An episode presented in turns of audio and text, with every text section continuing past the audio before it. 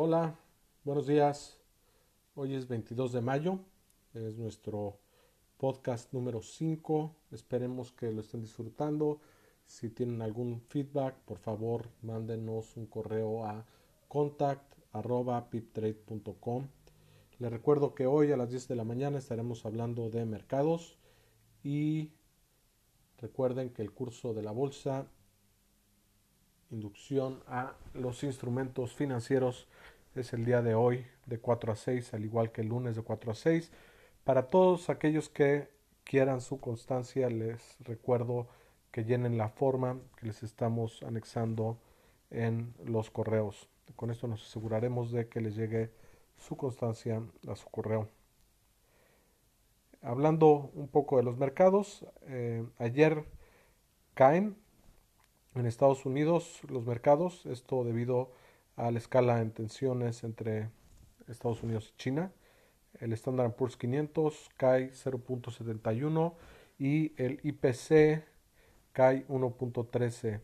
En general en Latinoamérica vimos resultados mixtos, con Brasil subiendo por arriba del 1.3 y en otros mercados Colombia cae 0.20%.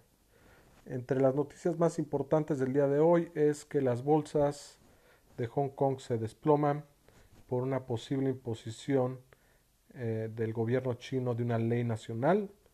Eh, la Gran Bretaña compra 10 millones de pruebas eh, de anticuerpos a Roche y Abbott. Esto como una medida del primer ministro Boris Johnson para eliminar las restricciones en Escocia se planea el relajamiento de las restricciones para la siguiente semana. Una buena noticia es que Italia coloca 22.3 billones de dólares eh, de deuda. Esto pues parece ser un voto de confianza acerca del manejo de la crisis sanitaria y las finanzas en ese país. Los casos de, COVID eh, llegan a 5 millones a nivel mundial. Estos son casos confirmados con al menos 330 mil muertes. En Brasil se tiene otro récord de número de casos confirmados de COVID. Y por otro lado, Bolsonaro parece llegar a un acuerdo eh, con los gobernantes o gobernadores de sus estados ante los posibles estímulos económicos del país. Japón lanza un nuevo plan de préstamos para pequeñas empresas como parte de su programa de recuperación económica. India, de manera sorpresiva, recorta su tasa de referencia a 40 puntos base. Eh, IBM eh, anuncia un recorte de empleados en al menos cinco estados. El número de recortes no ha sido anunciado. A su vez, Hewlett Packard también anuncia recortes y disminuye los sueldos a sus ejecutivos a raíz de un desplome en sus ventas de 16%. En una columna de Catherine George de Bloomberg menciona que el sistema financiero de Estados Unidos deberá estar preparado para otro shock, esto a raíz de que los negocios se siguen atrasando en sus pagos.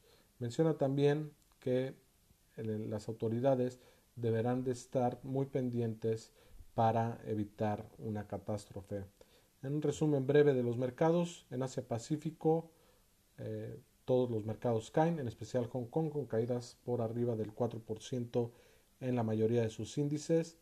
En Estados Unidos los futuros caen, el S&P está por abajo de su cierre de ayer, cerca del 1%.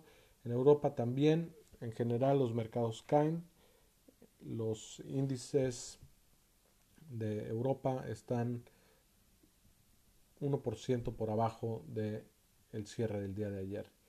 El peso mexicano eh, cae 0.82% después de su alza de ayer eh, y está operando en los 23.05 pesos por dólar.